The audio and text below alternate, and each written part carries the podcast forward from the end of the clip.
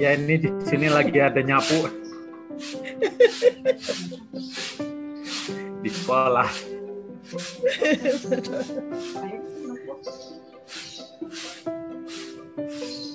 Halo Kak Yeni, senang ketemu di sini. Oh, selamat pagi Kak Yeni. Selamat pagi juga. Ini pada tadi hari ini mengundang teman-temannya Teh. Ah, senangnya. Kak Yeni juga masuk dalam grup.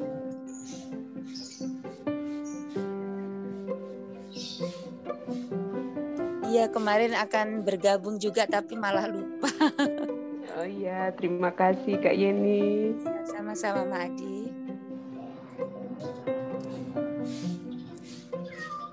Oke, sudah live kita ya. Kita mulai ya.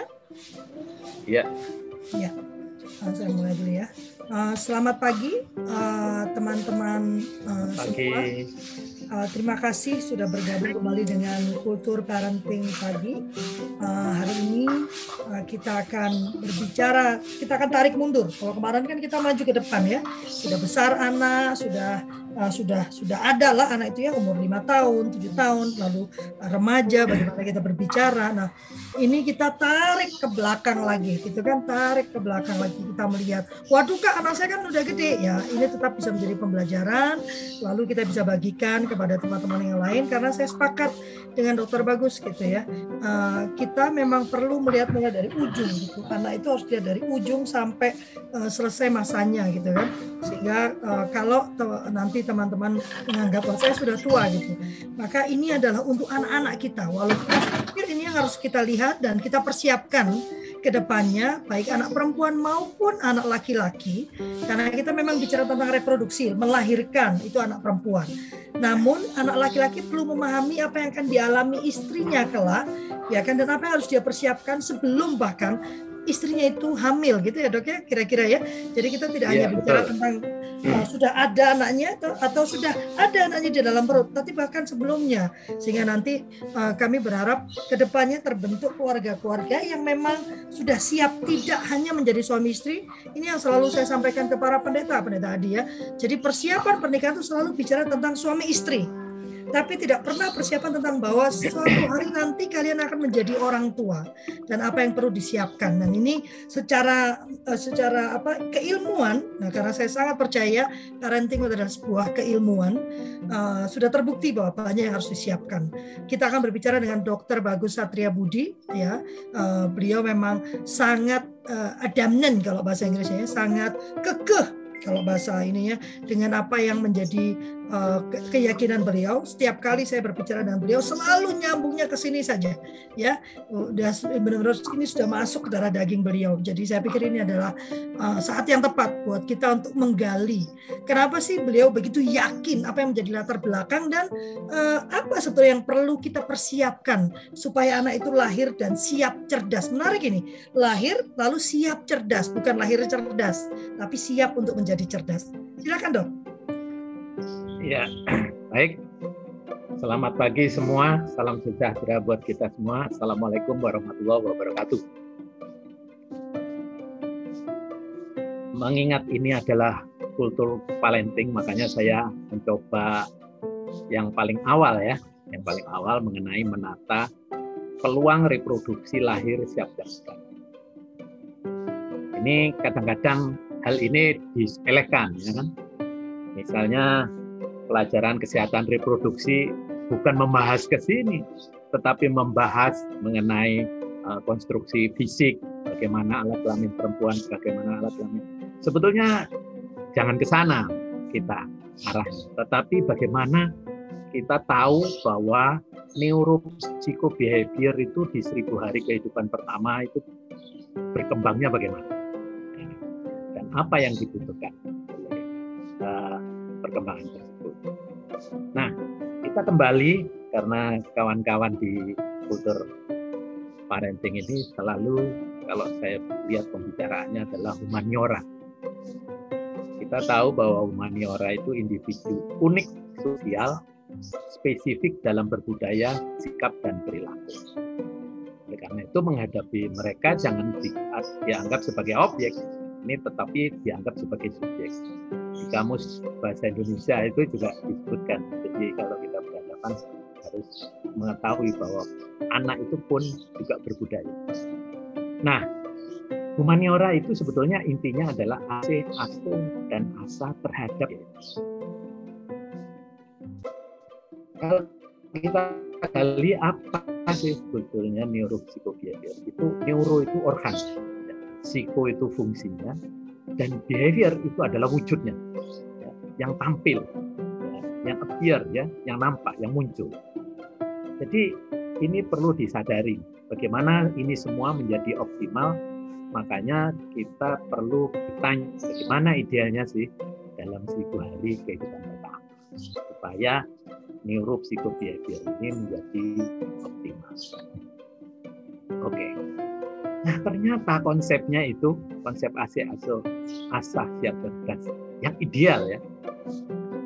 Itu umur ibu usia melahirkan itu antara 23 sampai 33. Ini seluruh referensi saya hampir berapa ya, hampir seribu ya. Saya ngelihat referensi-referensi kalau ini nggak dipenuhi, maka terjadi apa yang disebut namanya eklamsi atau preeklamsi, keracunan gas. Kalau kurang dari 23, itu garis epifis tulang panjang ibunya itu masih nganga, artinya ibunya masih tumbuh, berebutan gizi dengan bayinya. Ya kan? Berebutan gizi sehingga akhirnya plasentanya iskemik ya, karena aliran ke plasenta terhambat.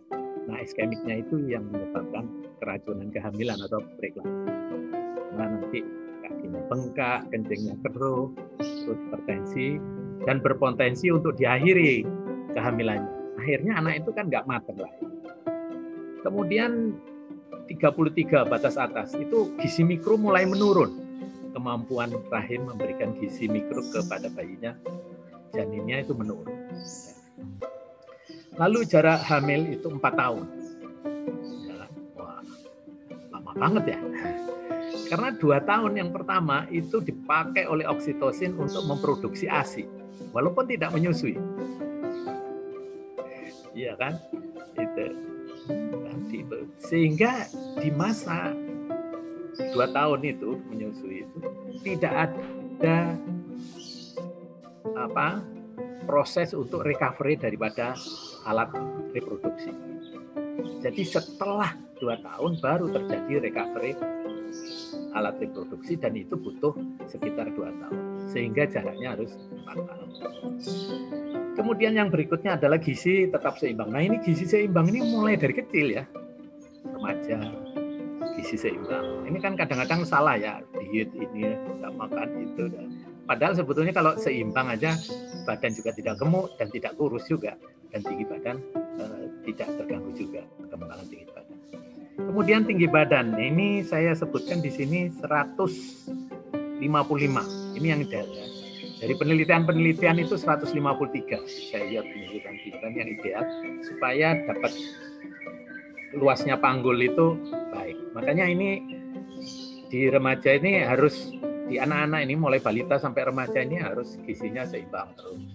Nah, gizi yang paling baik memang di laut ya, ikan-ikan laut. Tapi kan orang kita senang makan makanan instan, ayam yang digemukkan, sapi yang diberi konsentrat ya.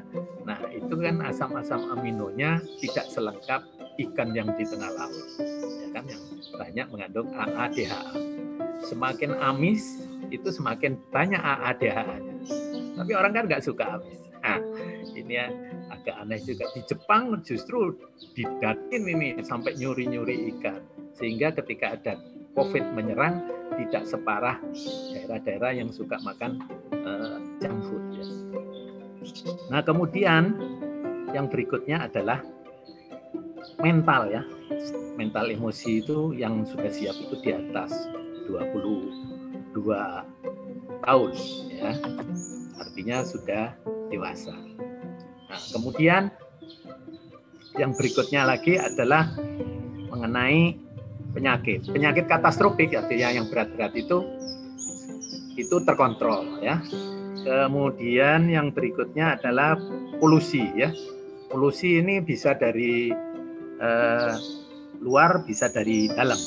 Kalau dari luar itu misalnya polusi fisik ya, polusi fisik kan ada dulu nggak tahu sekarang masa apakah premium masih diberi apa PB karena asap PB itu berbahaya sebetulnya. Lumpung ini kalau melewati atas ambangnya di darat itu bisa menimbulkan anak-anak lahir dengan CP ya.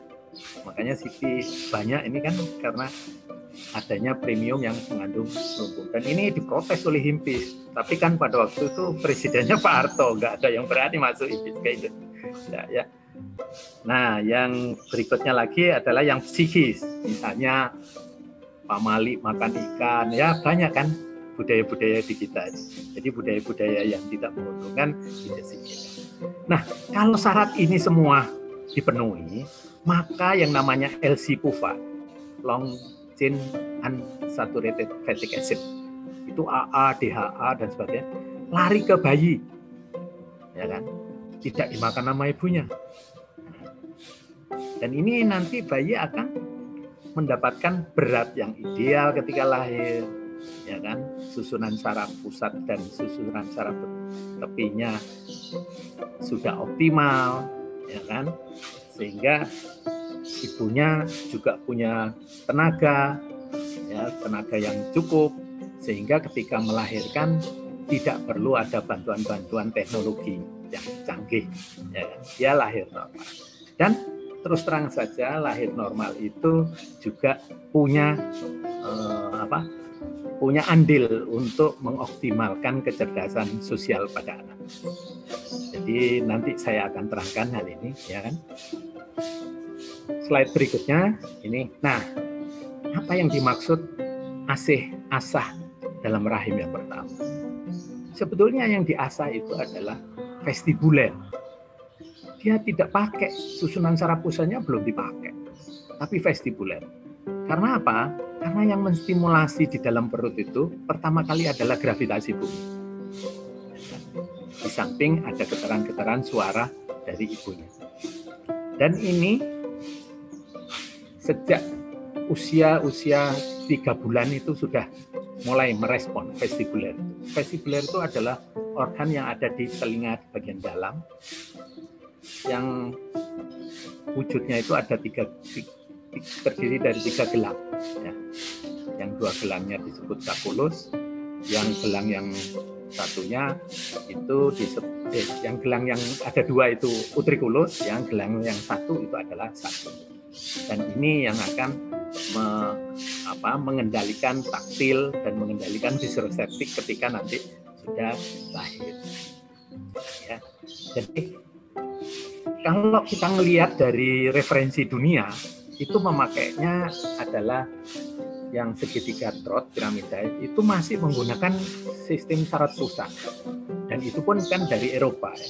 Eropa itu sangat disiplin sekali tapi mereka tidak berani melakukan misalnya tindakan-tindakan kalau normal aja bisa dilakukan kan nah, itulah makanya saya meneliti hal ini. Apa benar sih? Ternyata di kita ini, di kita ini ada kearifan lokal. Saya melihat dari dukun-dukun bayi yang sudah lama. Kelihatannya mereka itu tanpa ilmu tahu gitu. Ini harus begini, ini harus begitu gitu. Ya kan dari pengalaman. Tentu saja yang saya lihat itu saya dukun yang sudah umurnya hampir 80 ya karena dia pengalamannya sudah lama.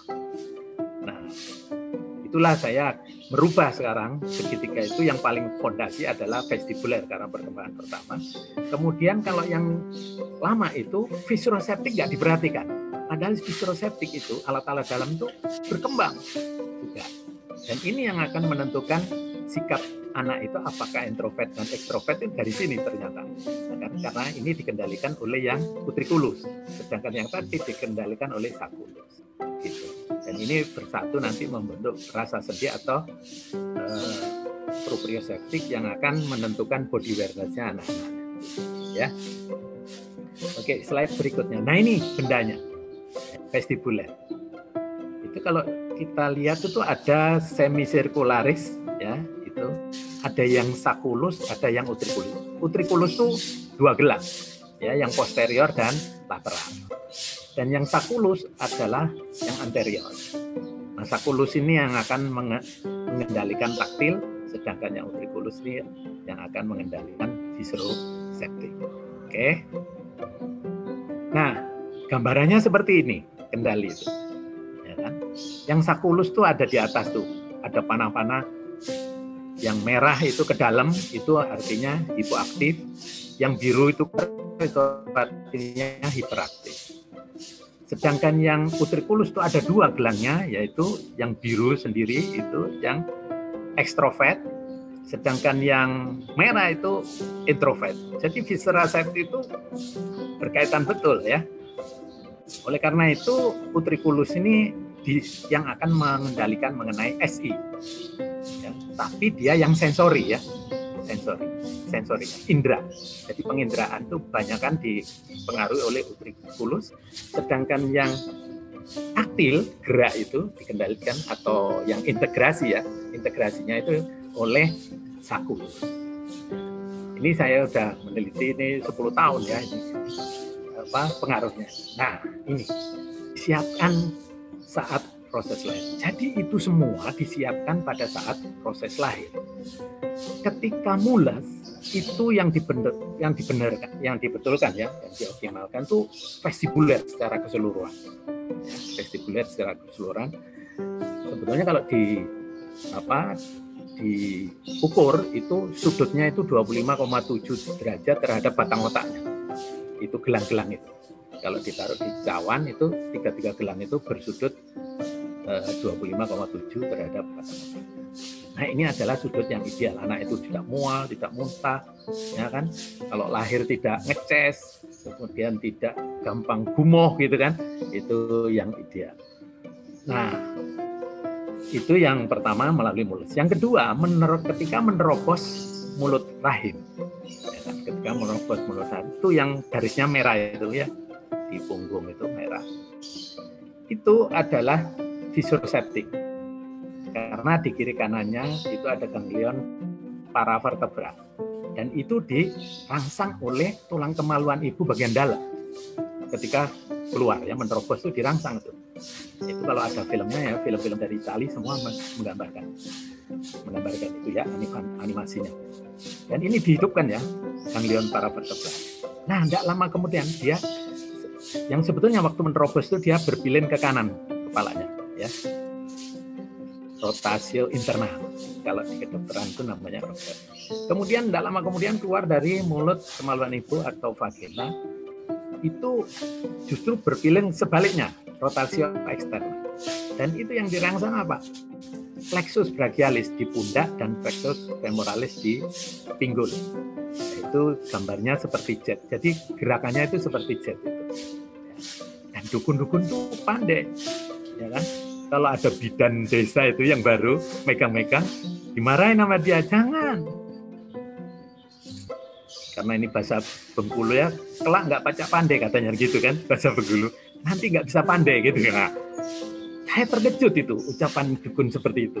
Waduh ini ada sesuatu kearifan lokal yang luar biasa ini yang harus saya pelajari. Ya. nah, dari situlah saya mengerti bahwa proses lahir itu memang hak daripada bayi untuk menjadi cerdas sosial. Jadi kalau kita nggak menghormati proses lahir yang ideal ini, yang normal ini, berarti kita tidak menghormati eh, hak kecerdasan dari bayi yang kita lahirkan. Oke, lanjut kita. Nah, 10 menit, nah, uh, 5 menit hal, lagi ya, dokter ya, supaya kita bisa ada tanya ya, jawab. Ya, oke. Okay. Ya, jadi keunikan itu adalah sensori indera, integrasi itu reflektor. Tuhan tuh luar biasa ini ya. Jadi ketika sensori itu panca inderanya yang dihidupkan, ya kan? Setelah lahir tiga bulan. Kemudian tidak lama kemudian dia integrasi refleks-refleks primitif. Refleks primitif itu banyak diintegrasi dan setiap anak itu beda-beda. Ya. Tidak pernah sama, walaupun dia satu telur ya kembar satu telur tidak sama luar biasa Tuhan itu menciptakan kita ini ya nah, kita lanjut kemudian nah ini gimana ini ya kan dukun itu melakukan jantur nih. Dia tunjukkan ke saya, nih dok kalau yang lahir normal. Ini reaksi janturnya seperti yang pertama. Yang kedua itu kalau lahirnya diinduksi, yaitu ada tulisan ya, induksi. Lahir yang ketiga itu kalau di ada yang di forceps karena prematur ya kurang. Terus yang terakhir itu adalah yang disesar. Itu yang disesar. Tangannya mengepal, kepala menunduk, mata tidak terbuka. Nah, data neuropsychobehavior ya tahun 2010 di Indonesia ya dilakukan oleh SIN itu 17,3 persen anak kita tidak siap masuk SD. Artinya ini kalau dihitung berapa itu jumlah dari anak-anak ya kan? Ini merepotkan dunia pendidikan, ya kan? Nah ini di Amerika, di Amerika itu ada datanya sampai cara lahir dia sebut. Nah, ini data-data bisa dibaca data-data ini nanti ya kan. Dan inilah yang menyebabkan saya terus melakukan penelitian. Padahal ini data ini 2009, saya sudah melakukan sebelumnya. Oleh karena itu ada solusinya. Solusinya kita harus melakukan PPT pada pusat penyelarasan kognisi. Kemarin kita bicarakan ya, jangan pusat autis center. Menentukan autis itu berat loh. Harus tiga-tiganya itu. Vestibuler, visoreseptik, dan taktil itu bermasalah itu baru autis. Kalau dua terus disebut autis, aduh alangkah naifnya ya anak-anak itu. Makanya di SM itu berubah-ubah ya. Oh ini autis kadang-kadang. Padahal kalau ketemu saya anak yang di diagnosa autis, wah ini enggak bu, enggak Nanti kita buktikan. Ternyata benar. Akhirnya orang-orang tua itu apa dari mulut-mulut cerita-cerita saya yang kewalahan sekarang nih makanya saya punya pemikiran kita bikin PPK aja ya dengan pusat penyelarasan kognisi ini nanti fisioterapi terapi, okupasi terapi kemudian psikologi klinik anak dan guru pedagog ada ngumpul di situ menyelesaikan anak-anak yang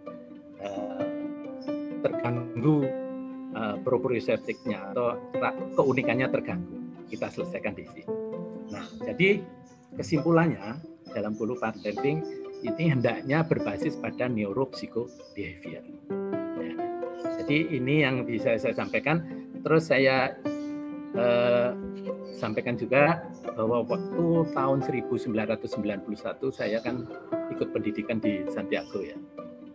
Saya bertanya kepada mereka karena guru-gurunya guru-gurunya di sana kan dari Eropa semua tanya pada Profesor uh, Valiente, Prof, bagaimana taunya anak ini otis atau enggak? Nanti tunggu 18 bulan. Coba, berarti lebih maju dukun-dukun kita daripada mereka. Ya kan tiga bulan aja udah tahu kita, ya kan prediksinya ke arah otis dan hiperaktif atau hipoaktif udah tahu. Tapi mereka lawan benar telat itu karena udah mulai masuk memori. Jadi perilaku yang salah itu kalau sudah dicatat di memori, maka itu berat untuk membetulkan. Kemudian saya juga bertemu sama Kimberly Bartel ya, Kimberly Bartel nih datang ke Indonesia, nanya itu mana itu hasil penelitian. Saya tunjukkan, eh hey, that is new, the original kata dia. Dia bertanya-tanya terus. Terus saya tanya, di tempat Jiu kalau misalnya ada anak-anak yang berkebutuhan khusus didietkan itu betul nggak? That is bullshit. Jadi dia ngomong itu bullshit. Tidak ada dasarnya. Apa dasarnya? Ya, karena tidak ideologinya yang dikedepankan, tetapi lebih kepada gejalanya yang diselesaikan. Saya kira ini Bu Lovely, mudah-mudahan dengan sedikit uh, informasi ini barangkali para pendengar bisa bertanya jawab dalam forum. Silakan. Ya, dokter, terima kasih banyak Uh, agak berat pagi ini ya. Boleh di, diturunkan dulu ini ya, uh, dok, supaya saya bisa melihat teman-teman. Anu ya, oh ya. Screen sharing. Oke. Okay. Yes. Screen sharing ya, waduh. Stop sharing ya. Yes, stop sharing. Oke, okay. Yes, uh, agak-agak berat hari ini kita berbicaranya ya, agak berat pagi ini kita diskusinya gitu ya, karena kita menyangkut uh, istilah-istilah yang mungkin mungkin tidak tidak familiar dengan teman-teman ya. Cuman bagi saya ini menarik sekali karena uh, dok perhatikan atau mengamati itu justru dari uh, apa dari praktek-praktek uh, baik yang dilakukan oleh kita uh, orang-orang kita sendiri. Wah sudah ada yang ketangan dok.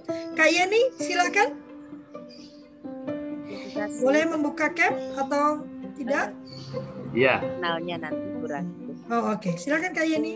Ya, terima kasih sekali untuk pemaparan yang sangat menarik ya. Dokter, saya ingin bertanya. Saya pernah mendengar penjelasan dari eh, beberapa dokter tentang pengaruh kecerdasan pada saat di masa janin dengan metode mendidik anak.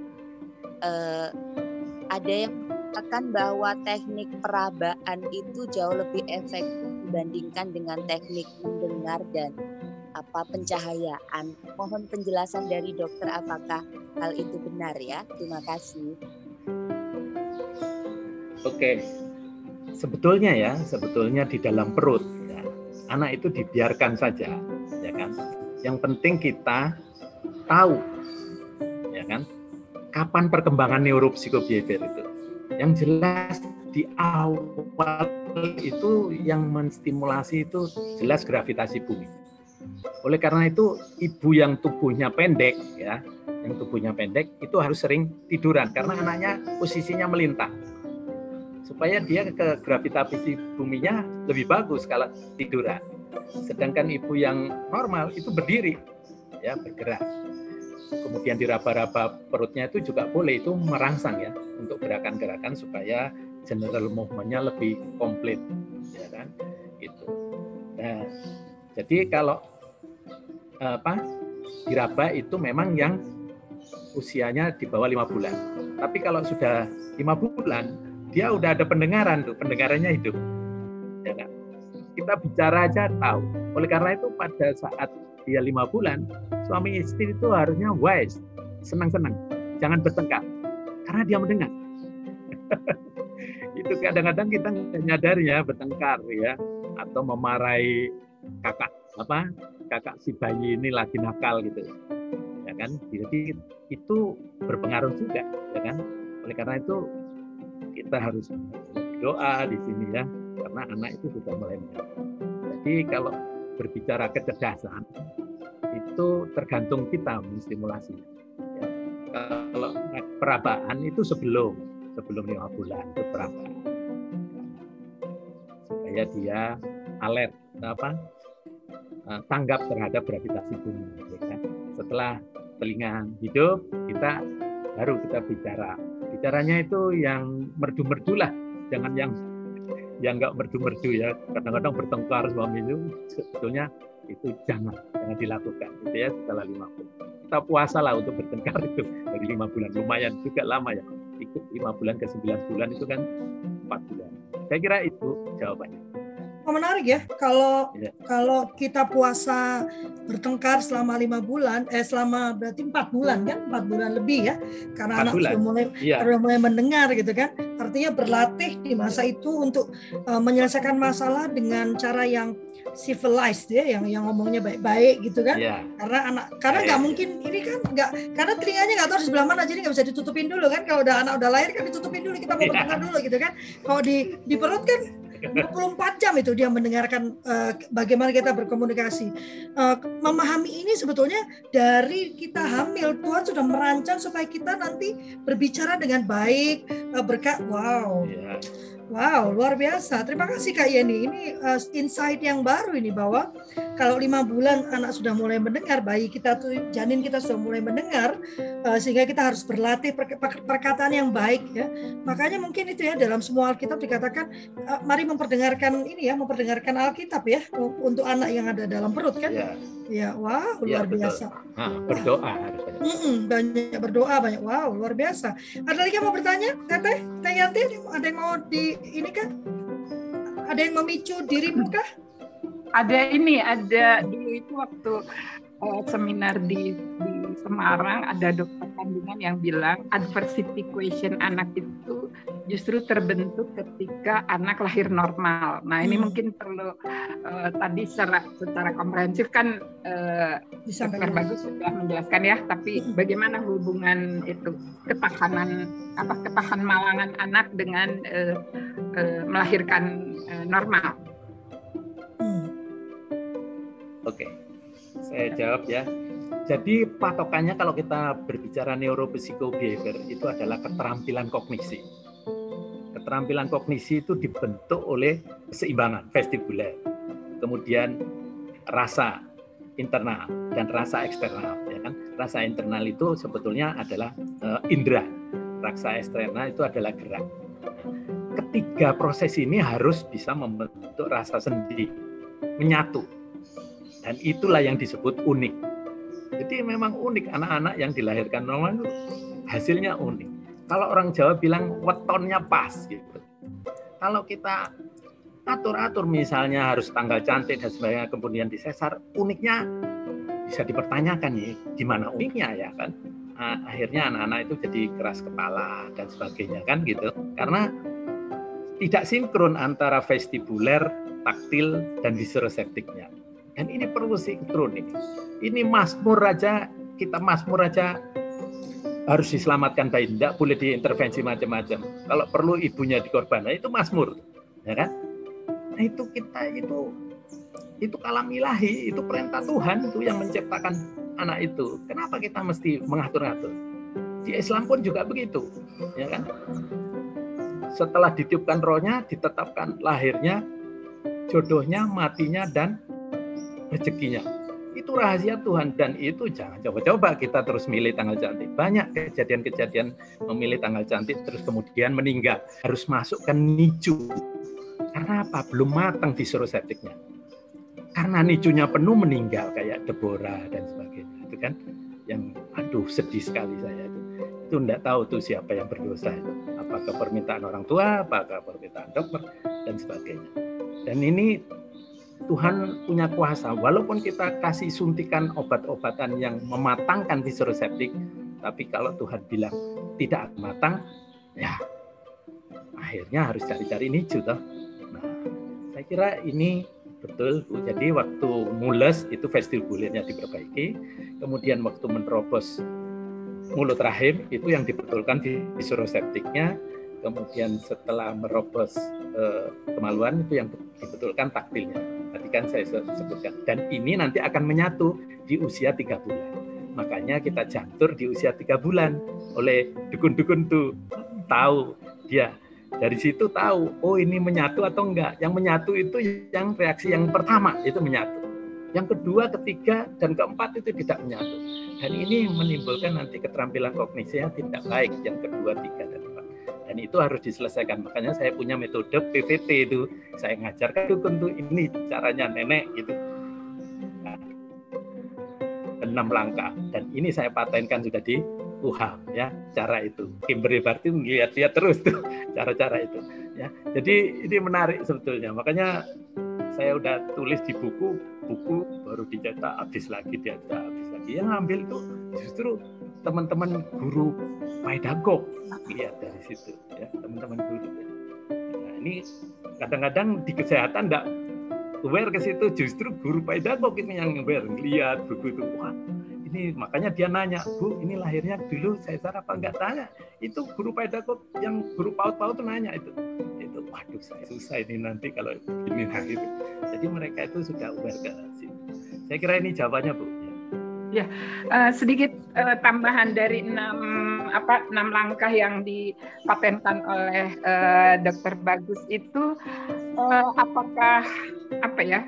Apakah sudah masuk dalam intervensi di pembelajaran? Ini kebetulan kan lagi uh, RUU Pendidikan Kedokteran lagi masuk prolegnas nih. Kalau memang uh, ini sangat penting yeah. Ya. uh, dan uh, saya pikir ini sangat penting untuk diketahui terutama oleh dokter-dokter kandungan ya.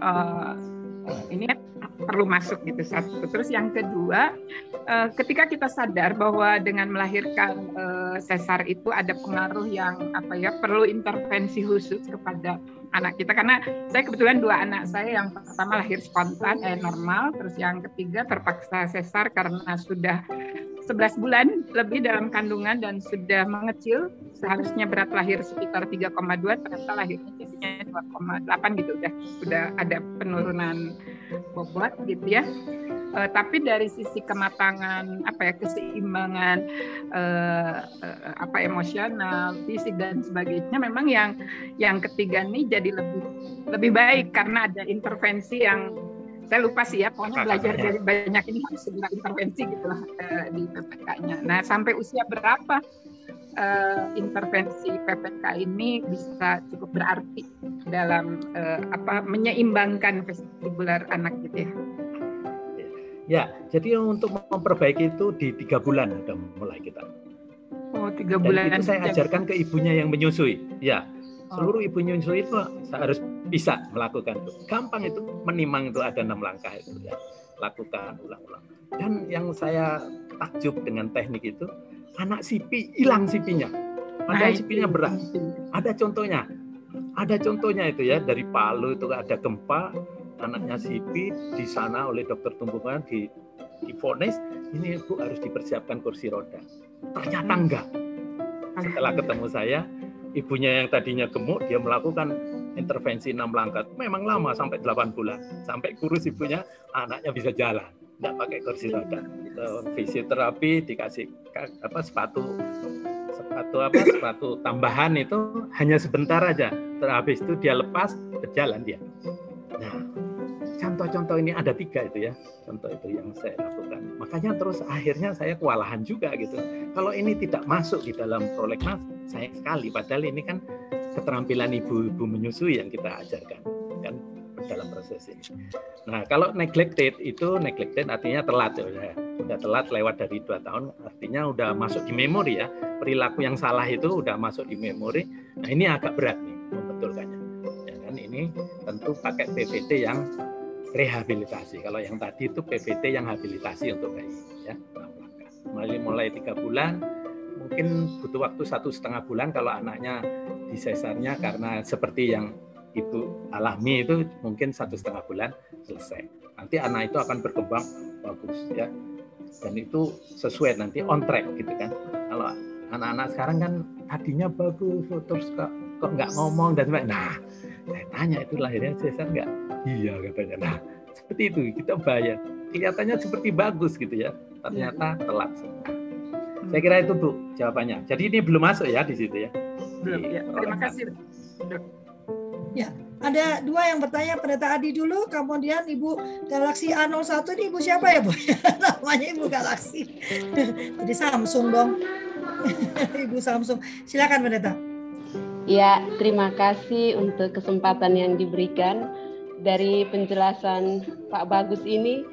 Saya sebenarnya uh, tidak memenuhi syarat uh, persalinan. Saya sudah punya tiga orang anak dan tiga-tiganya itu sesar karena tinggi badan saya uh, tidak Kurang. sampai 155 ya. Lalu untuk anak yang kedua dan ketiga itu usia saya sudah di atas 33 sehingga uh, dapat dari informasi yang saya dapat bahwa pinggul dalam saya sempit dan karena itu Eh, anak-anak uh, yang dilahirkan harus sesar. Nah, sebelumnya saya sendiri punya pengalaman dengan kakak saya yang sulung karena budaya kami juga uh, menuntut untuk seorang ibu itu melahirkan secara normal. normal. Sehingga ketika dia uh, ketika dia melahirkan bayinya meninggal di dalam kandungan dan memang angka kematian yes. ibu melahirkan itu tinggi di NTT. Salah satunya karena uh, keinginan untuk harus normal, harus normal. normal. Sulung saya, uh, mertua saya itu juga uh, menelpon karena kami berbeda tempat, menelpon dan istilah Timor kami dari suku Timor itu bilang naketi uh, pengakuan Makin dosa. iya. Jadi. Uh -uh, mertua saya itu minta maaf, minta maaf kepada saya. Ya, mungkin mama pernah buat salah dengan Adi, uh, Adi mesti kasih maaf ke mama. Adi juga harus uh, minta maaf supaya Adi melahirkan secara baik.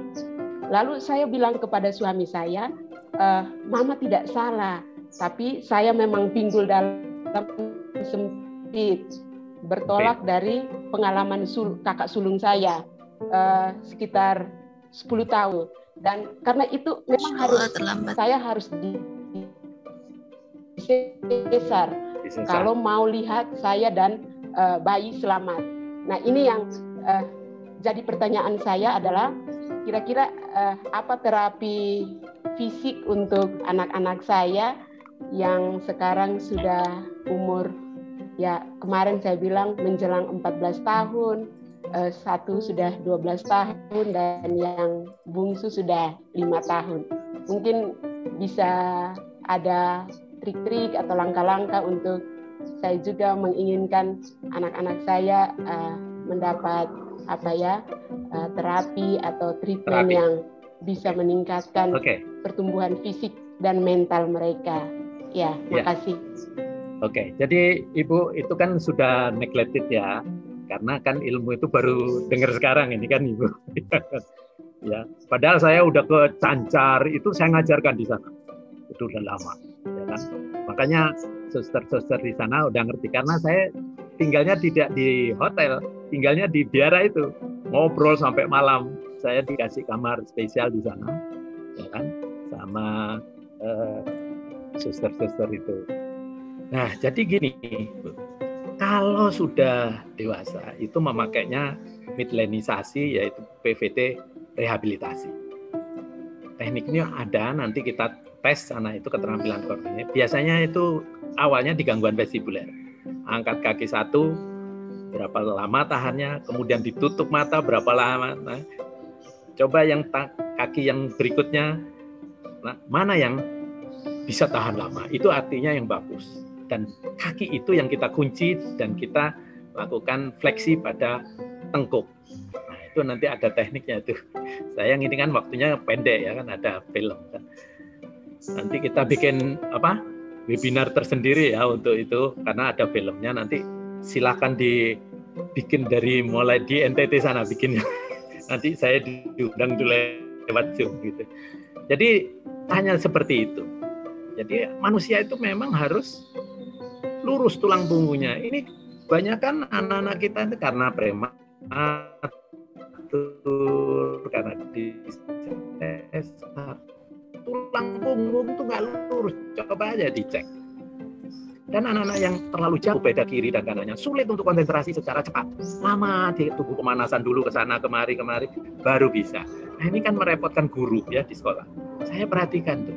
Makanya saya megang inklusi ini saya perhatikan. Nah ini anak ini coba kita tes yuk wah ini terlalu jauh ajarin ibunya di rumah menyelesaikan itu jadi ada komunikasi di anak-anak inklusi itu guru sama guru pendamping sama orang tuanya.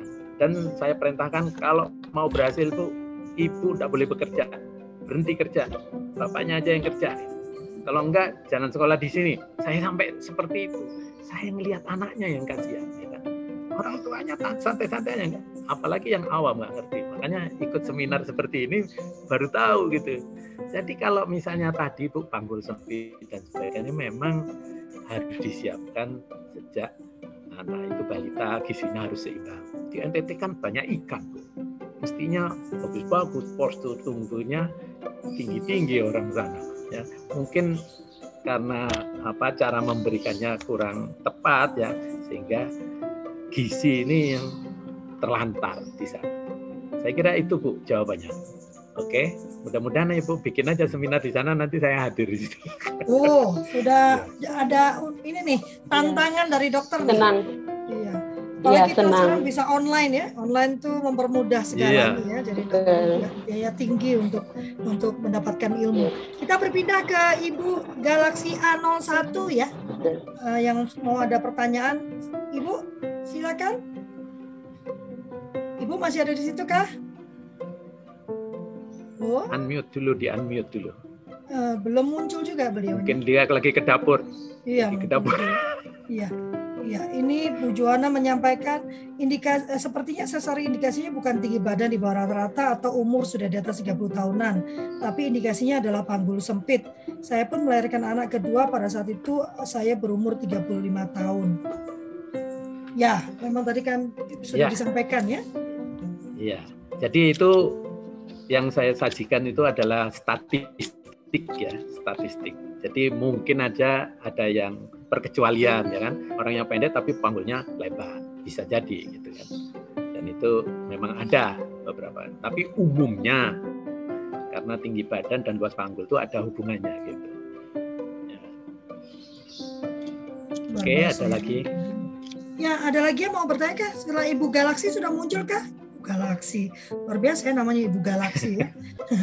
ataukah sementara kita menunggu Ibu ini untuk muncul ataukah ada pertanyaan lagi? Teteh, ada yang mau ditanyakan lagi Teh? Uh, cukup kayaknya kita perlu khusus workshop ini untuk tahu iya. Iya. Kita akan segera iya. adakan. Ini juga beberapa yang menyampaikan kayaknya perlu ini deh perlu apa perlu uh, sesi lanjutan Kak Lovely. Uh, saya punya dua hmm. dengan dokter bagus berarti saya udah punya dua uh, pembicaraan kan kita tidak tindak lanjuti dengan workshop. Yang pertama uh, dokter Tri Gunadi ya kan? Kita akan menyelenggarakan segera kita akan menyelenggarakan workshop tentang bagaimana cara mengajarkan berbicara ya pada anak kita mulai dari 0 sampai 2 tahun, 2 tahun sampai uh, sampai 4, 4 tahun, 4 tahun sampai 6 tahun gitu ya. Jadi ada ada langkah-langkah yang perlu kita lakukan sesuai dengan tahapan usia anak. Nah sekarang dengan dokter bagus, sekarang kemarin saya nggak bisa mengumumkan orang dokter bagus saya belum ngomong, nanti kan namanya spoiler namanya ya. Nah, jadi eh, nanti dengan dokter bagus pun kita akan melakukan pelatihan yang sama, semuanya online. Nanti dokter bagus kita akan diskusi ya, uh, kita akan melakukan secara online dan uh, dengan orang tua yang yang mungkin nanti kita bagi-bagi dok, yang masih hamil, yang sudah melahirkan di usia sekian gitu kan, yang usia anaknya sekian karena pasti treatmentnya berbeda-beda kan. Jadi kita perlu bikin yeah. yang yang segmented gitu ya. Kalau ini kan, waduh, tiba-tiba banyak sekali nih yang barusan datang ini. Wah, kita sedang berbicara dengan Jangan dokter. mau Babi. tanya itu. Hah? Mungkin ya. dia lihat di YouTube baru masuk. nah, tapi memang oh nih uh, ada pertanyaan dari YouTube uh, Pak Dokter bagaimana caranya mengembangkan karir untuk anak Down syndrome yang sekarang berusia 18 tahun karena dia selalu menyatakan ingin kuliah. Wow, sekarang dia di SMA LB. Wow, luar biasa. Bisa ya. dijawab. Jadi, ya, oke, okay, saya jawab ya. Jadi untuk Down syndrome itu kan memang dari genetik ya, bukan karena gangguan uh, inteligensia yang apa, yang disorders bukan, tapi itu memang genetik. Jadi itu memang ada ciri-cirinya ya untuk uh, Down syndrome itu otot otot yang lemah. Dan hmm. anak-anak Down syndrome itu senang dengan sesuatu yang menggembirakan. Bisa musik, menari. Ya. Jadi karirnya itu harus diarahkan ke sana. Makanya saya setuju kalau di eh, Dikbud itu ada sekolah kejuruan. Jadi jangan sekolah umum. Jadi anak-anak yang berkebutuhan khusus itu begitu sudah lulus dari SD langsung ke kejuruan jangan ke SMA karena anak-anak berkebutuhan khusus nggak mau lihat muka yang berganti-ganti. SMA kan guru mapelnya macam-macam, mukanya beda-beda. Jadi ini kurang nyaman buat anak berkebutuhan khusus. Anak berkebutuhan khusus harus satu kita gali potensinya ada di mana yang bagusnya, baru digenjot di sana sehingga karirnya dapat di situ. Paling tidak dia bisa mandiri untuk dirinya sendiri. Kan gitu. Saya kira itu Bu banyak kan tuh anak Down syndrome tuh ke musik, nari ya. Yang saya perhatikan, saya berhadapan dengan anak-anak itu ke sana atau memasak, ya. memasak itu luar biasa itu. Ya, malah apa rasanya lebih enak daripada kita yang normal-normal itu kalau memasaknya mereka itu. Ya. Oke, silakan. Pertanyaan lagi nih, dokter di itu ini dari Ibu Mariana Ulfah. Pagi, anak saya setelah tes hasilnya borderline disorder, usia 9 tahun. Sekarang usianya 12 tahun, saya belum tes kembali. saya tidak terapi lagi setelah tahu hasil tesnya. Wah, apakah perlu tes kembali Pak Dokter untuk mengetahui perkembangannya? Sebetulnya tesnya itu bukan tes-tes IQ dan sebagainya, tapi tes keterampilan kognisi. Itu ada delapan. Keseimbangan, motorik kasar, motorik halus, daya tangkap, daya balas, kemudian bicara bahasa, apakah ada disleksi atau enggak, kemudian sikap perilaku dan terakhir kemandirian sosial. Itu delapan-delapan itu harusnya menjadi instrumen anak PAUD setiap enam bulan dites. Ya kan? Nah saya sedih juga ya setiap masuk karena kan sekarang diterapkan untuk masuk SD Calistung, wah itu saya sangat waduh marah sekali dia dalam hati saya waduh ini dimarahin Gus Dur kalau Gus Dur masih hidup marah ini gitu Presiden Gus Dur itu kan mau membetulkan sistem pendidikan PAUD ini tapi ke, belum sampai ke sana dilengserkan yang berhasil adalah BPJS, kemudian yang tidak diutumkan ada lima itu yang berhasil. Itu. Kalau itu waktu itu sempat dia paut, pasti ibu menyusui itu adalah guru dapat gaji dua tahun, kata Gus. ibu menyusui dapat gaji, jadi tidak boleh bekerja digaji gitu. Dan itu uangnya ada katanya. Gitu. Nah, jadi ibu kembali ke, ke ibu bahwa itu harus tesnya keterampilan kognisi bu, bukan tes IQ dan sebagainya. Ya, kalau kita ngomong borderline dan sebagainya itu kan IQ itu berkembang sendiri, ya kan. Tetapi kalau keterampilan kognisi nggak bisa berkembang kalau kita betul belum dibetulkan. Ya kan? Midlenisasi, ya. Nah, midlenisasi ini kan uh, domainnya si Trigunadi itu kan dia harus melakukan midlenisasi. Nggak tahu saya harus sebelum ke terapi-terapi berikutnya midlineisasi harus dibetulkan supaya foramen intervertebrata antara kiri dan kanan sama ya kan tulang punggung mendekati lurus kalau tidak lurus kemudian batang otaknya bisa alert dan batang otak ini yang menyebabkan anak itu cepat konsentrasinya atau enggak itu di batang otaknya ini nah, saya kira itu jawabannya Bu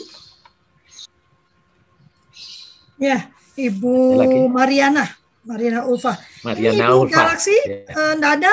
Kita sudah kelebihan dua menit ini.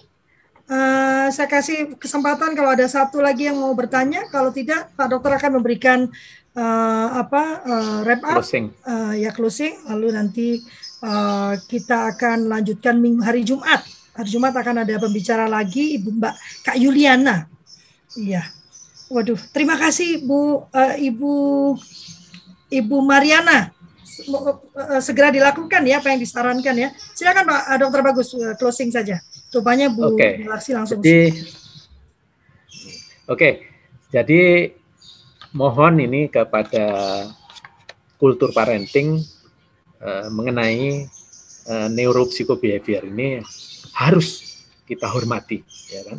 Karena itu di dalam Undang-Undang Perlindungan Anak inilah yang terbaik buat si anak, ya kita kan sudah melihat ya tanggal-tanggal cantik anak ini ternyata apalagi mohon maaf nih anaknya siapa itu tidak sebut yang nyanyi penyanyi yang terkenal dengan istrinya saya tapi itu kan ya kan tiga-tiganya itu disesar menurut tanggal kelahiran bapaknya, kelahiran ibunya, kelahiran berkah, tanggal perkawinan.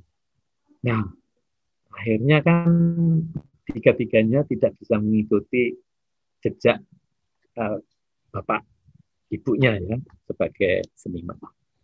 Jadi yang paling penting saya perhatikan itu neuropsikobehavior di kultur parenting. Ya, neuropsikobehavior dan tahapan-tahapannya ya kan bagaimana di dalam perut sampai dia mencapai usia 18 tahun. Jadi haknya ini harus kita penuhi, jangan sampai kita apa rampas menurut kita yang terbaik ini harus calistung dan sebenarnya TK jangan calistung ya. Kalau bisa TK itu halamannya luas. Kelas ya. Banyak permainan-permainan yang mengarah ke vestibular dan sebagainya ya. Dan ini mungkin butuh mahal tapi investasi di sini yang mahal nanti akan return of investasinya itu 34 kali dari apa yang kita investasikan. Saya kira ini ya sekali lagi neuropsikobehavior jangan sampai di uh, disepelekan ya itu aja Bu Putri. Mudah-mudahan semua dengan sedikit ini ngerti, walaupun ini berat, memang perlu ada Iya, yang lebih khusus. lagi ya. Iya. ya. Karena tadi uh, istilah-istilahnya pun sudah agak-agak ini nih sarapan yang lumayan Iya. pagi ini kita. Iya, uh, Tete itu kan besok bagian Tete tuh bicara tentang peran guru dalam bermain ya kan. Nah, nanti ini dan dan saya tahu Tete Iya, jadi sangat penting bahannya nih. Oh, Penting. uh, uh. Dokter nanti ke, uh, apa yang presentasi tadi mohon dikirim ke Lovely ya supaya saya bisa bagikan ya. Nah, nanti. Ya. Jadi Uh, itu permainan-permainan di PAUD pun itu harus kita nilai mana yang Nah. bagus mana enggak. Yes, Iya betul yes. betul itu yang penting banget mana yang mendukung keteram- prestasi. mm, mendukung keterampilan kognisi itu ya. Mm. Ya ya ya dan Ya, eh, bagaimana peran guru untuk memperkuat itunya ya keseimbangan tadi ya untuk Iya. Ya karena karena ya itu nomor satu kan harus tahu nggak tahu ya saya nggak tahu apakah um, banyak yang memahami gitu kan kalau saya sangat fokus pada tugas tumbuh kembang ya kalau dokter bagus ya anak saya umur berapa Iya. berarti apa yang harus Ya. apa keterampilan apa yang harus iya. dia miliki gitu kan motorik kasar motorik Iya. halus sosial emosi eh, bahasa itu Ya. Apa benchmarknya? Nah semua permainan kegiatan bahkan perilaku saya pun itu eh, memang diarahkan untuk membangkitkan itu semua gitu kan.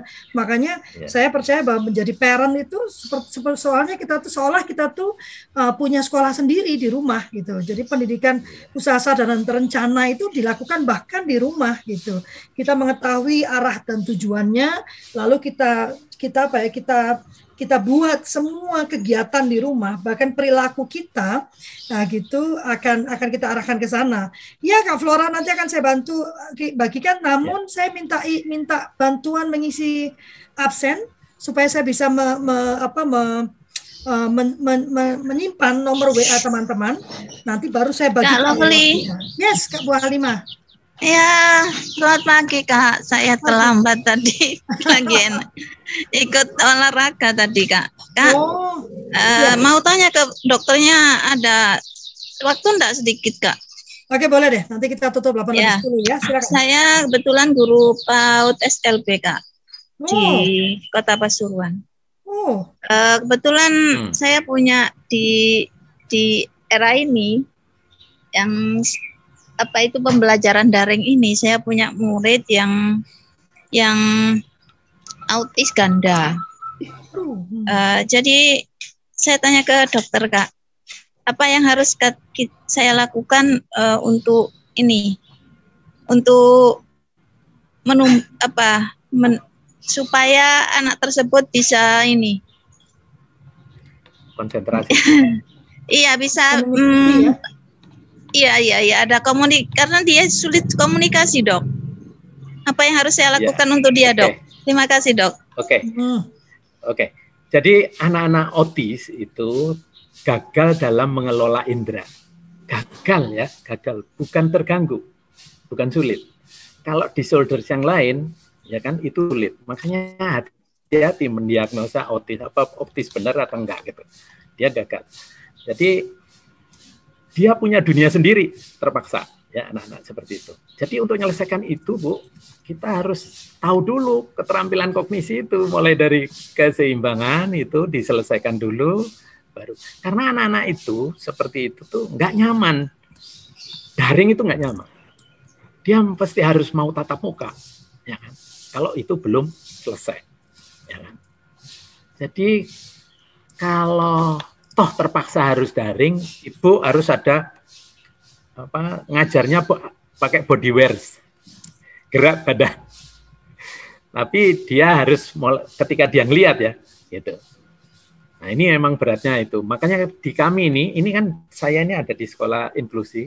Jadi anak-anak yang inklusi ini masuk, tapi cuman hari Senin, Rabu, dan Jumat masuk. Jadi saya awasi masuk Senin, Rabu, dan Jumat. Karena anak-anak ini sulit. Atau kalau enggak gurunya ke rumah. Karena kan dalam satu kelas itu maksimal tuh dua anak yang inklusi untuk satu kelas. Dan didampingi satu guru inklusi yang sudah saya latih mengenai PVT ini ya midlinisasi jadi dilakukan midlinisasi oleh gurunya oleh orang tuanya supaya daya konsentrasinya itu lebih dapat gitu. Kalau enggak itu enggak masuk-masuk karena ini untuk masuk ke dia itu harus konsentrasi dulu. Ya kan? Ibu itu pasti kesulitannya di konsentrasi itu. Ya kan? Karena itu kayak mobil diesel aja pemanasannya lama itu anak-anak berkebutuhan khusus. Jadi tapi kalau itu masih bisa Bu, saya jadi ragu-ragu ya. Autis apa enggak gitu. Itu anak. Ya kan kalau masih bisa itu, artinya daring katanya Ibu masih ada. Wah, ini diragukan nih autis benar apa bukan gitu. Saya kira itu Bu jawabannya ya Bu ya, keterangan ini. Mungkin Ibu nanti ada lagi kegiatan ya di sana siapa ya? Sebetulnya di sana ada yang jago-jago loh Bu. Ahmad Suryawan, tapi dari Surabaya dia, orang Malang itu teman-teman oh. saya juga dia pediatri sosial ya pediatri sosial ngerti itu dia ahli di CP ya dia konsultan ya, Asia Tenggara terima kasih dokter oke okay. ya Okay. Wow, ya sudah 8 lebih 10 ya. Uh, nanti uh, kegiatan kita terhambat. Ya. Tapi ini satu diskusi yang luar biasa. Apakah ya. Pak Dokter akan muncul lagi di kultur parenting pagi? Pasti ya.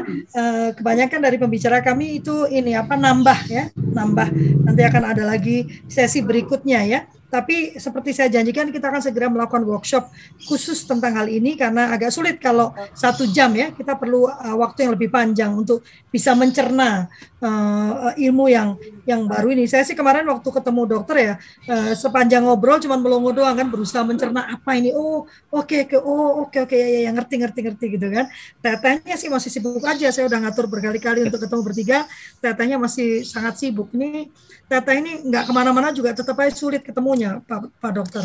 Hmm. Oke, okay, uh, eh, terima kasih yeah. banyak. Uh, sekali lagi saya senang sekali waktu Pak Dokter menekankan pada perlindungan ya, karena salah satu hak anak yang harus kita lindungi adalah perlindungan untuk tumbuh kembang, hak untuk tumbuh kembang sesuai dengan uh, tugas tubuh kembangnya. Jadi bukan dipaksakan, tidak dikarbit gitu kan, tapi tidak juga dibiarkan, melainkan uh, di uh, diberi kemerdekaan kemerdekaan untuk tumbuh sesuai dengan tumbuh kembangnya. Diberi kemerdekaan itu bukan berarti dibiarkan. Diberi kemerdekaan artinya kita sebagai orang dewasa, saya tidak hanya berkata orang tua, tapi orang dewasa, kita punya kewajiban untuk menyediakan ruang lingkup yang aman bagi anak-anak tersebut dan juga ruang lingkup yang merangsang ya yang menstimulus anak-anak tersebut untuk bisa tumbuh sesuai tugas tumbuh kembangnya ya jadi menstimulus untuk sesuai tumbuh kembangnya bukan menstimulus supaya dia melebihi. Ya karena kadang-kadang sebagai orang tua kita punya ego kan. Keren kan kalau anak kita umur setahun dua tahun sudah bisa baca katanya kan. Wow gitu kan. Nah ini yang perlu kita amati. Apakah ini sesuai dengan tubuh tugas tumbuh kembang bahasanya? Apakah ini sesuai dengan tugas tumbuh kembang sosial emosinya gitu kan. Lalu bagaimana dengan motorik kasarnya gitu kan. Anak yang memang menyenangkan punya anak yang duduk dia aja nggak apa-ngapain. Tapi jangan salah, kita sedang me, apa, membiarkan anak untuk tumbuh kembang motorik kasarnya. Dan motorik kasar sangat berpengaruh pada kemampuan motorik halusnya. Dan keduanya sangat berpengaruh pada kemampuan sosial emosinya. Tuhan itu luar biasa ya menurut saya ya. Tuhan itu luar biasa. Kita Saling tidak bisa mengaruhi ya semuanya ya uh, tidak tidak bisa mendengarkan salah satu untuk mendapatkan satunya gitu kan. Tapi semuanya dibentuk untuk saling mendukung gitu. Itulah kenapa kita juga membentuk kultur parenting. Karena kami berhenti menganggap bahwa apa yang kami lakukan ini yang terbaik karena semuanya kembali kepada tata nilai yang dianut oleh keluarga. Oleh sebab itu kultur parenting punya banyak pembicara, bukan Lovely atau Tayanti atau Cik Meli yang menjadi narasumber pertama atau utama, melainkan kami mengumpulkan semua metode parenting yang ada di Indonesia, lalu dikembalikan kepada orang tua untuk memilih dan memilah mana metode yang pas untuk uh, tata nilai value yang dimiliki oleh keluarga. Tentunya yang kami bertiga terus ingatkan adalah penghormatan penghargaan terhadap perlindungan akan hak anak ya. Bagaimanapun kita melakukan semua ini untuk kepentingan terbaik anak, bukan untuk kepentingan kita sebagai orang dewasa. Teteh mau menambahkan sebelum saya uh, lovely off? Ya, saya sih mengucapkan terima kasih saja tiap tiap kali ada kultur parenting dan bisa menyimak penuh, saya mendapatkan pencerahan yang luar biasa. Tidak ada kata terlambat ya, karena saya juga nanti punya cucu dan masih ngasuh banyak anak cucu. Jadi, ya. Ya, uh, punya cucu. Saya berbahagia karena Kerlit fokus 2025 ini untuk uh, uh, pendidikan anak usia dini, bagaimana gembira menjadi keluarga peduli pendidikan anak usia dini dan saya berkenalan langsung dengan pemikiran dan orangnya dari uh, salah satunya Ki Bag eh, Dr. Bagus dan uh, saya pikir saya akan akan uh, dengan Lovely akan cukup intens dengan Pak Bagus karena secara mendasar uh, kita sangat sangat butuh fondasi ini ya, Lovely ya, terkait dengan bagaimana kita uh, menjadikan parenting sebagai sebuah kultur itu dengan uh, basis uh, yang benar gitu ya, di mana diarahkan dan bagaimana uh, mengarahkan agar keseimbangan uh, anak itu benar-benar tumbuh dari usia yang bahkan masih dalam konsepsi ya sejak dalam iya. konsepsi gitu. di dalam perut. Iya. Dan dan memang itu hak anak memang disebutkan bahwa anak adalah uh, uh, manusia usia dia manusia dari dari usia dalam konsepsi sampai menjelang ulang tahun 18 tahun. Jadi Hmm. persis sama dengan prinsip kita tentang anak. Jadi kita mulai ya melakukan perbaikan ini. Eh, memang saat bersamaan lagi-lagi Lovely berarti advokasi ke RUU pendidikan kedokteran ini jadi sangat penting karena nih setahu saya prolegnasnya dua nih yang sangat berkaitan RUU eh, praktek psikologi dan RUU eh, pendidikan kedokteran. Yang ketiganya ada sih RUU terkait fasilitas satuan pendidikan yang eh, aman. Ini tiga-tiganya kelihatannya sangat penting karena terkait dengan bagaimana em, mendukung terciptanya lingkungan yang inklusif dan ramah bagi anak untuk belajar lebih baik dari kita gitu demi kepentingan terbaiknya. Ya, Di Pak ada Dokter Ferry loh. Kalau Dokter Ferry bergabung dengan kita, ya kan? Wah, senang banget. iya. Ya, lebih Bergabung banyak orang, untuk- tapi memang tetap eh, ada basis yang harus kita pilih gitu. Saya sih eh, meminta kesediaan Dokter Bagus untuk eh, membagikan ilmunya dalam bentuk Yes. kebijakan nanti seperti apa Ya. gitu ya makin Hmm. makin sederhana dan mu- makin mungkin diduplikasi itu makin eh, mencerahkan bagi semua orang apalagi langkahnya hanya enam sih, persis sama dengan apa yang Ya. eh, saya harapkan enam langkah yang bisa dilakukan terus menerus dan bisa memperbaiki eh, pendidikan anak usia dini holistik integratif kita. Terima kasih Dokter Bagus, terima kasih Iya. kepada semua yang Iya, hadir hari ini. Insya Allah Iya. besok eh, kita sebarluaskan ya di Banten. Ya, mulai. kami akan ke Banten, dokter. Jadi kita akan sebarluaskan Ya. besok di Banten. Ya, jadi saya minta segera eh, ininya ya dok, eh, yang tadi dipresentasikan. Tapi kalau boleh ada yang yang lengkap supaya kami bisa holistik besok menjelaskan ke para guru PAUD untuk pertama kalinya kami coba membawa isu ini. Iya. Ya. Oke, terima kasih banyak Pak Dokter. Terima kasih teman-teman semua. Kita mesti foto dulu Ya. kalau nggak nanti Cimeli yang hari ini nggak bisa hadir bakal ngomel ke saya kalau nggak ada fotonya. Yuk silakan buka Ibu Flora, Kak Ina, Kak eh, Hai Bu Sumarni. Apa kabar? Nggak kangen? Iya, nggak pernah muncul lagi. Eh, Bu Nurma, Pak Pak Juhum, Wah, Bu Melsiana, selamat pagi. Bu Mariana, Bu Yuni, Bu Lala, kok hari ini aku manggilnya Ibu ya? Kakak. Suka bis Pak Dokter Bagus yang manggil aku Ada Kakak Lutfi, jadi- Flora, Iya. Kakak Flora tuh, Pak Kak. Flora. Kak Flora, Kak Siti Ya. Aziza. Kayak ini, kayak Fitri ya. Ini bukan Fitri kan, Siti Aziza. Nurul Fitri Aziza. Salah. Kak Ani, Kak Cucu. Yuk silakan buka dulu. Kita akan foto. Ah, Dokter Ferry. Tuh dokter, udah ada ini nih eh, ajakan untuk advokasi kebijakan tuh. RUU apa? Pendidikan kedokteran kan, dokter-dokter, dokter-dokter. Yuk ya, kita foto dulu ya. Ya, eh, Teh Yanti nggak mau Ya. keluar? Nggak mau memunculkan wajah? sedang webinar. Oh, oke. Oke, satu. Ayo lihat ke kamera semua. Satu, dua, Dua. tiga. Ya, terima kasih banyak. Sampai bertemu lagi hari Jumat. Ya, hari Jumat itu saya akan bersama Teh Yanti di satu tempat. Jadi nanti kita mungkin akan sebelah-sebelahan aja ya. Eh, sampai ketemu lagi, kita akan bertemu hari Jumat jam 7 pagi sampai jam 8 pagi dengan Kak Yuliana Eh, hari Jumat ya. Kita akan nantikan apa yang akan disampaikan oleh Kak Yuliana.